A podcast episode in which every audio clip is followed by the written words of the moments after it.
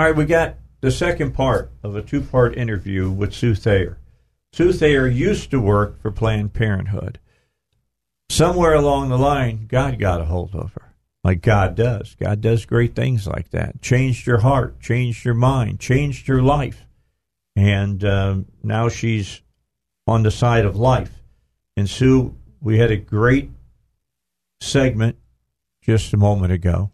You talked about the abortions that you've seen, that you've taken part in. Let me just ask a, a question. Do women really, the ones that go to the clinics, really want to know what's happening? Do they really want to know what this is all about? I would say probably the majority of them do not. Um, they've decided for whatever reason abortion is probably the best choice for them um, without much thought. And the more they know about it, the less likely they are to choose abortion. That's why in Planned Parenthood, we always turned the um, ultrasound screen away so she couldn't see the picture of her baby. We turned the Doppler down so she couldn't hear the heartbeat. Um, that's why pregnancy centers are so um, successful in saving lives because a, a large majority of women that – see their baby on the screen end up choosing life. The abortion minded ones will choose life because they realize it's it's human and it's alive. How how can a person go in even I mean I understand how do they not know that it's alive? I mean, do they think it's a rutabaga or something that's in their womb? I don't get it. It's just a you know convenience. They want to be able to finish school. They don't want their dad to know. I mean, whatever it is, and they block it. I mean, I had a woman one time that was there for a pregnancy test, and I called her back to the back, and she stood up and her water broke. And she said, I had no idea I was pregnant. You know, it's like a denial kind of wow. thing mm-hmm, mm-hmm. that wow. women can, um, and not not all women, but if you know if they're in a bad place and uh, you know they don't want to be pregnant, it's real easy to deny it and ignore it, and they don't want to know anything about it. So now that you're on this side and you sit and talk to women, how difficult is it for you? I mean, you've got all this information. You've you've been there. You've seen it all. Do the women even want to talk to you and discuss this? They do. Um, I love to wear like a pro life shirt to the the airport, you know, or the mall, and um, the pregnancy center that we have in Storm Lake now. Instead of having a, a Planned Parenthood Abortion Center. We have a pro life pregnancy center. But we have a, the Ronald Reagan quote on the back that says, I've noticed everyone mm-hmm. who is for abortion has already been born. And that is a guaranteed uh, conversation starter.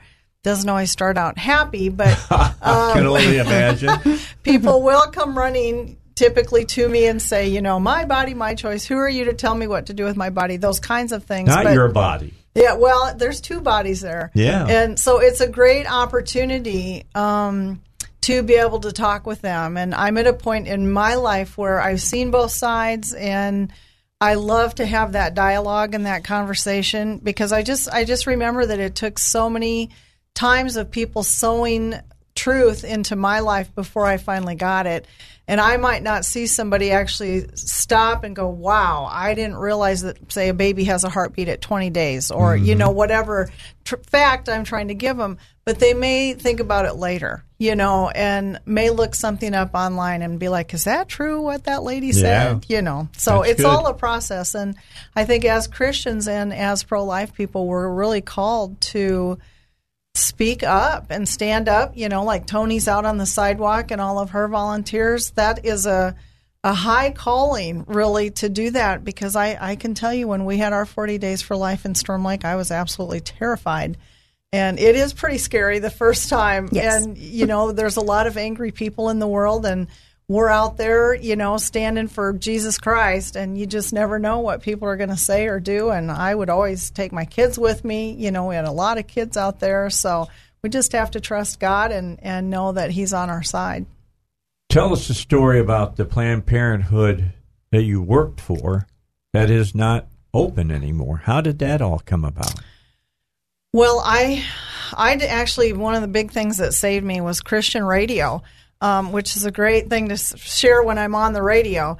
but I discovered um, a, just a, a, station that we have in Northwest Iowa, Kinship Christian Radio, and got to listening to them. I took a radio into Planned Parenthood, and I was listening all the time. And when they were going to be doing these webcam abortions, I knew that I needed to tell somebody, but I didn't know any pro life people, and I didn't really know who to call. So I heard an interview on Christian radio with Iowa Right to Life. Called them, shared it, um, Planned Parenthood knew that I was sharing information, and I did end up getting fired. Went for two years and never said a word really um, publicly about it. And finally, God just convicted my heart, and um, we ended up having a 40 Days for Life campaign. And within a couple months of uh, finishing the campaign in November, uh, the Planned Parenthood there closed. And wow. it was amazing because while I was still there in 2008, I had signed a 15 year lease.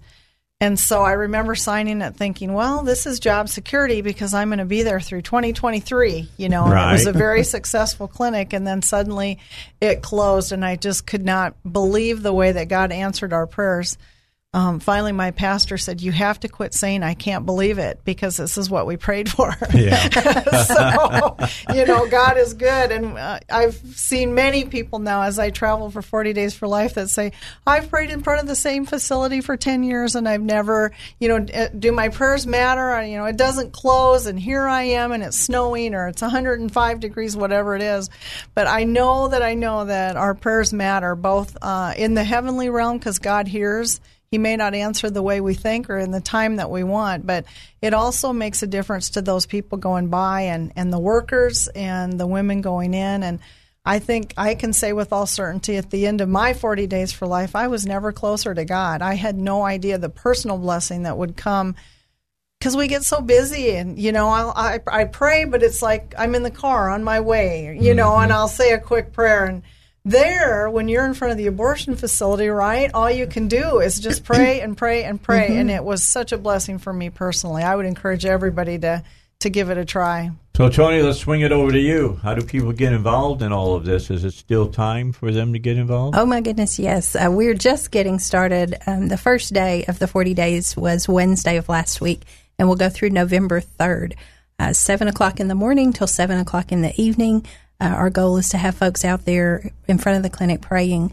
Um, and people can sign up by going to 40daysforlife.com slash little rock. Um, it's real simple. If, if you if you can get on the computer, you can do this. It is not hard. okay, for how long? How long does, does oh, people go out? An hour, a half hour, 15 yes. minutes? How long? Generally, a commitment is for an hour at a time. Okay. Mm-hmm. All right. How difficult is it to pray for an hour? well, uh, actually, we've um, had a program at my church for a while, uh, Watchman, a prayer group, and so praying for an hour is something that I've done. Um, but it, it you, you don't have to keep your eyes closed and your knees, you know, bent the whole time. You, you can pray looking around. You can pray for things for the people that are walking right in front of you, for the folks that you know are already inside there, and um, God, God will bring things to your mind as as you um, praise Him for what's going on um, that are positive and, and bring those those needs to him as well. Do you get approached by very many of the people that are going to the clinic that work at the clinic? Um, those that work there generally don't come out and, and speak to us very often. Mm-hmm. Um, when we do it, I mean, we're we're not their favorite people, you know, so we get that. You know, imagine. Um, yeah. Um, the the clients that come in, you know, generally will, will say good morning, you know, as they they're walking up, and you know, be cheerful. And uh, I think I think the presumption from the general public is that we're standing out there to condemn those women. What are you coming in here for? And that is so not the case. Uh, I mean, we, we want to steer them toward legitimate help for yeah. their, the crisis that they're in, which is not necessarily the pregnancy. The crisis is the circumstances surrounding it. Correct. You know. All right, give that address again so people can get involved. We're running out of time. Here. Oh, sorry about that. Uh, 40daysforlife.com slash Little Rock. Okay, 40daysforlife.com slash Little Rock. And then you can sign up there. This is time. You're, you're, if you're hearing this right now, it's God talking to you. He wants you to be involved. He wants you to be out there praying. You know, will you? Will you turn your back and say, I can't I don't have the time. Sure you do. Sure you do. I want to thank both of you ladies for coming and sitting down and talking to me. Sue, thank you for your testimony. Tony, thank you for your work. We'll uh, talk more about this in the future. Thank you. Thank Dave. you.